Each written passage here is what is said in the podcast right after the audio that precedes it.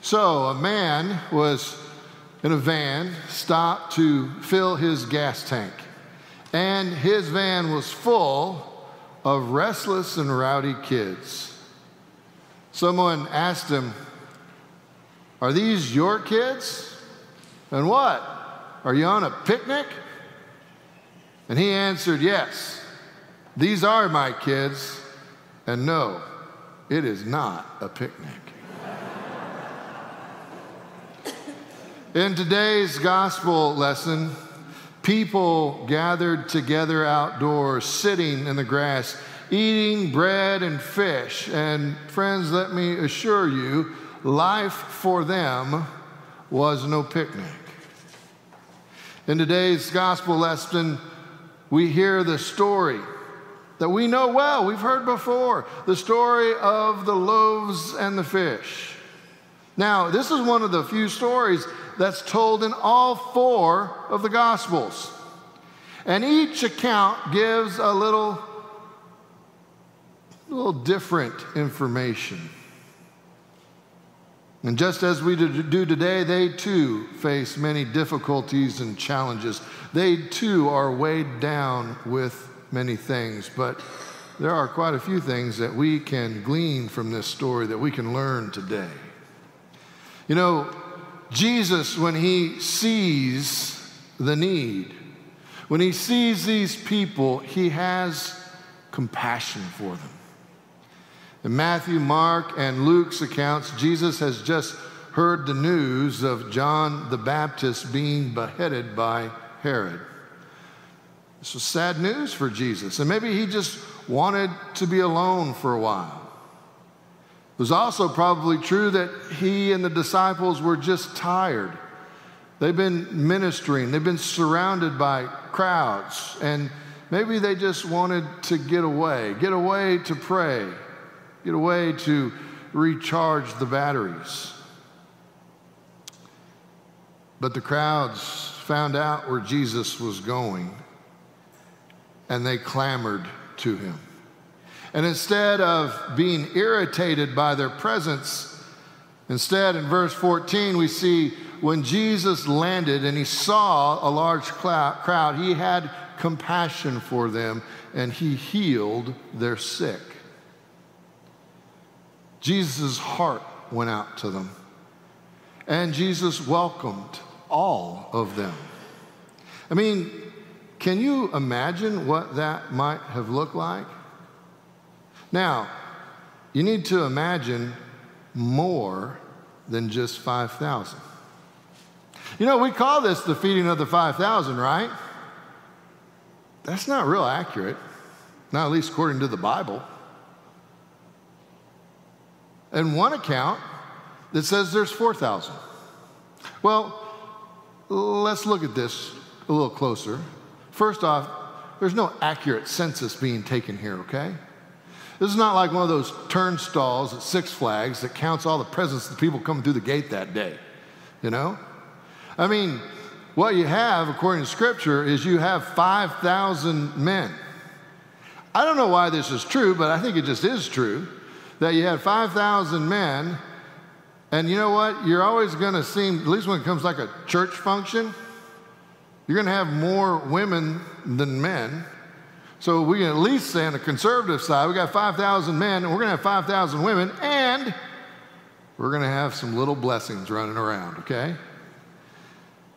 And there may be another 5,000 of those. So we're looking anywhere from 15 to 20,000 people. I mean, we knew it was a miracle. Did you know how big? That's kind of amazing, y'all.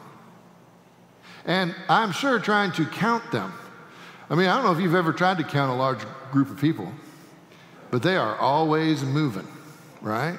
It's like trying to catch, count minnows in a fishbowl. So, yeah, this is not necessarily supposed to be an accurate number. It is supposed to give you a sense of how big, how many are there. And they all came. And these people came to Jesus because they had a need. And out of that 15 to 20,000, who did Jesus send away? No one. Isn't that amazing? They all came with their needs, and they all had their needs met. My friends, I want to submit to you that we come to church with our needs. We come to worship. We come to this place and we have needs. We have things that are going on in our life, in the life of the people that we love. We are affected by those things and we bring that with us. And when we worship today, they are here. But here's the good news there is an encounter with Jesus waiting.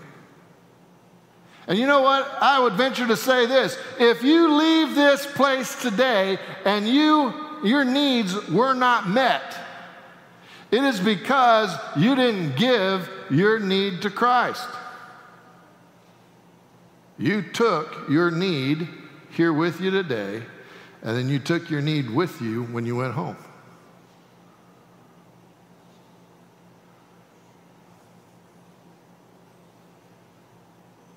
You know, this uh, on Thursday and Friday of this week, or this last week, they, the staff, we went to the Global Leadership Summit. And uh, we were able to watch a lot of wonderful speakers. And one of the speakers we were able to listen to was an interview with Dallas Jenkins. And Dallas Jenkins is the writer, director, and producer of a show you may have heard about called The Chosen, right? It's on Netflix, and I'm here to recommend it to you. One of the things that people really love about The Chosen is when they watch it, they go, their, their response is, Jesus seems really human, you know, really relatable. And it's like, yeah, that was actually the design of the show. Now, Jenkins actually kind of shares his journey and his faith journey. And one of the things, he, he was in Hollywood as this young writer and director, and he was, his trajectory was going up. And amazing things were happening to him. And he was supposed to have like one of the blockbusters of the summer, and I believe the year was around 2017. And he was so excited. He'd worked so hard. He'd poured his life into this movie. And it came out. And y'all, it was an absolute flop. I mean, they even had like conservative numbers of what it should be. It didn't even meet that. Well, in Hollywood, you go from hero to zero like overnight, okay? And that's exactly what happened to him. I mean, as far as he was concerned, his career, the thing that he loved, being a storyteller, he was done. No one was going to put millions of dollars into him. And so he went back home to Illinois and he was just a broken person. And thinking and talking and praying with his wife, a scripture verse continued to come to his mind. God telling him, hey, you need to go read this. You need to think about this. And it was this verse right here in Matthew 14 the feeding of the 15 to 20,000. And he read it, and he read it, and he read it, and he read it. And here's what he came away with. One of the first things he came away with was, you know what? I don't know how, but God is going to use this. God's going to use what has happened, happened to me. And he said, You know, I don't think I could have done the chosen if I hadn't been broken first, if I hadn't been humbled. And then he said, the thing that came out as he studied this and went over it, where God was really talking to him, was that all of his life, he had seen that everything was on him and that he had to do it, that he had to be the one who brought the magic, he had to be the one who supplied the amazing moments. And then as he read this, read this small little verse, he came to understand that that's not his job. His job is only to give God the things that he has, and that God's going to take what you have, and God's going to be the one who provides the miracle. You don't provide the miracle. Now, it's interesting because we can also say this we can also say, well, does God need human agency at all? And the answer is no. God doesn't need your, lo- your fish and bread, right? God can do whatever God wants to do because God is God. But God's always calling us to purpose and significance. God always wants to include us in what God is doing. And so God says, okay, be faithful. What do you have? Give that. You're responsible for being good stewards and bringing to God what you have. God is responsible for the miracle. Doesn't that kind of put things in perspective? Doesn't that kind of take the pressure off? My job is to do the best I can, to give God what I can, and then let God give the miracle. My friends, even those things that seem impossible to us are possible from God. Even the things that seem impossible to us, I would venture to say, are easy for God. There was a businessman who needed a million dollars to close a deal. And so, what did he do? He went to a church to pray. And while he was there, he, he knelt next to a man and he overheard the man's prayers saying, God, all I need is a $100. So the businessman reached into his wallet, pulled out a $100, and gave it to him, and that man left overjoyed. The man then turned back to the altar, kneeled, put his hands together, closed his eyes, and said, All right, God, now that I have your undivided attention. My friends, Jesus got the attention of the disciples. He got it. Now, it's another interesting thing here because the disciples, they don't ask what Jesus thinks they ought to do. They see these 15 to 20,000 people, and what do the disciples do? They go and tell Jesus how to solve the problem. Oh, those disciples. My friends, anytime you're reading scripture and you see something like that, you see you know, someone acting in a way that you go, oh, you're so unfaithful. Oh, come on. Why are you telling Jesus what to do? Stop. Let that be a red flag, okay? Because guess what? You tell Jesus what to do as well. All the time. All the time when you pray, you say things like, okay, God, here's my problem, and if you'll just do this, it'll be fixed. Glad I could help you. I mean, really. They never asked Jesus, Well, Lord, what do you want to do about this mess? No, Jesus, you got to send these people home. They can't stay here. Matter of fact, really, and I'm speaking for the people, it's the best thing because if they stay here, they're going to starve because there's nothing here. So move them along. And Jesus knew, like, what town is going to be able to receive 15 to 20,000 people and feed them. There isn't one.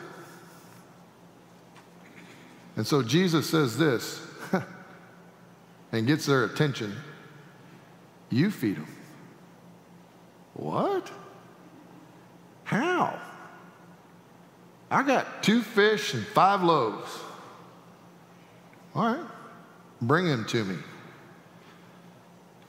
You know, the disciples, when when they focused on what they had, it's so myopic, it's so short sighted. Because what they weren't doing is they weren't focused on Jesus, they were focused on the little that they had. They were focused on themselves, they weren't focused on God. Again, what is impossible with human beings is possible with God. A Texan went ice fishing. You heard this one? So he got all the right tools.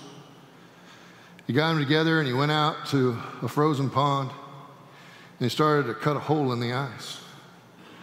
And there was this loud voice that said, There are no fish under the ice.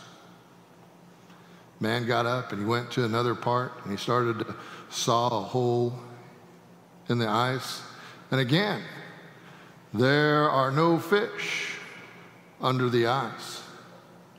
The man stops and he looks up and he says, Is that you, Lord?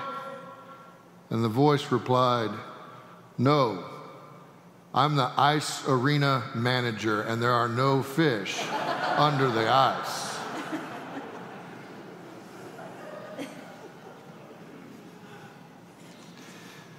Now, my friends, Jesus then gives the disciples some very easy instructions, things that they can understand.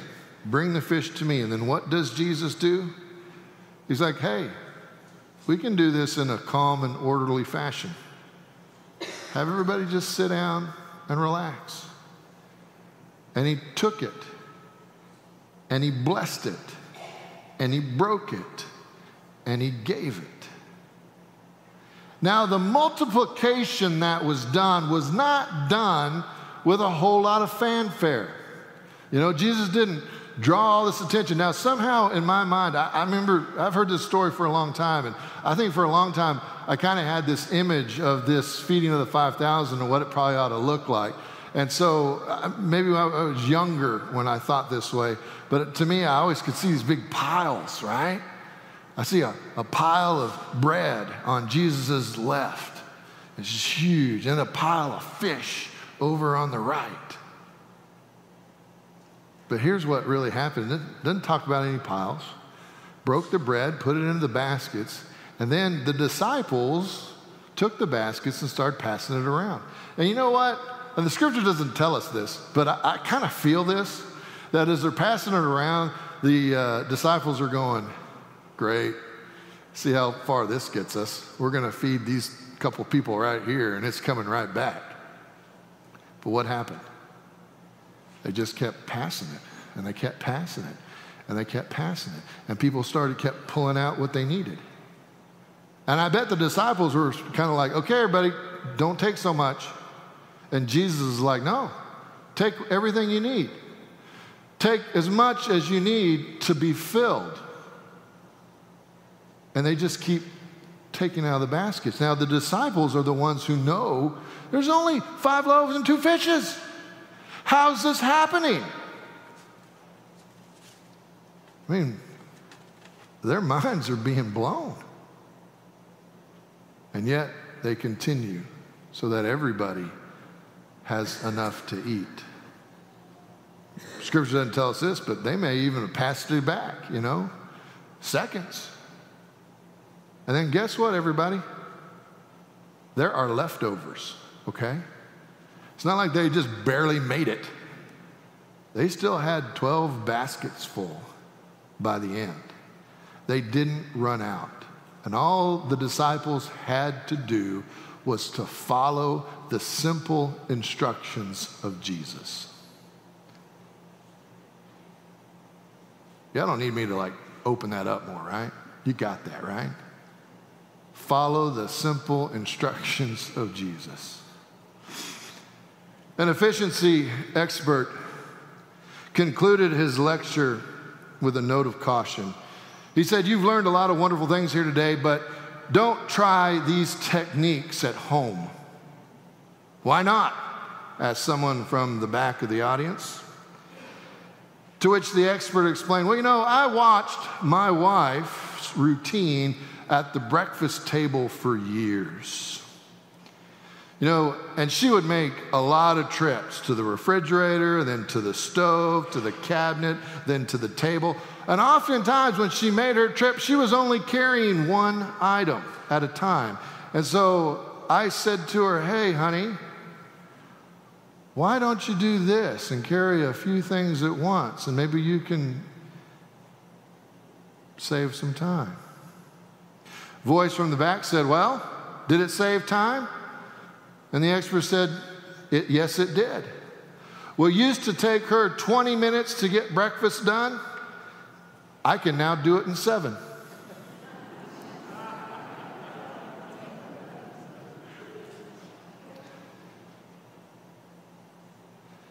Do you listen to God when it comes to God's help? When you bring your need to the Lord and you lay it down,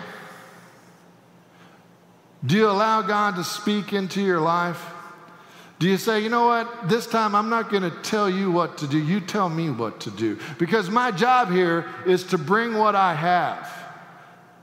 And I know that if I'm faithful and I bring what I have, you will receive what I have and bless it. You'll receive it and provide the miracle. Now, the miracle may not be what you think it ought to be. It may be that you just don't run out. It may not be flashy or showy, but it made a difference for you.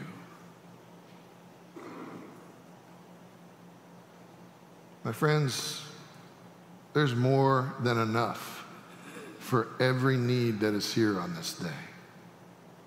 There is no reason for you to leave here with your problems. There's no reason for you to leave here empty.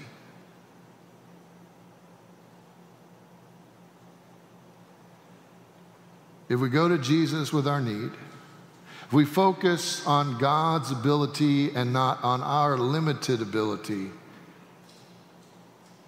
then God is working in our lives. And when God is really working in our lives and we're giving it all to God, friends, I'm here to tell you life can be a picnic. In the name of the Father, and of the Son, and of the Holy Spirit. Amen.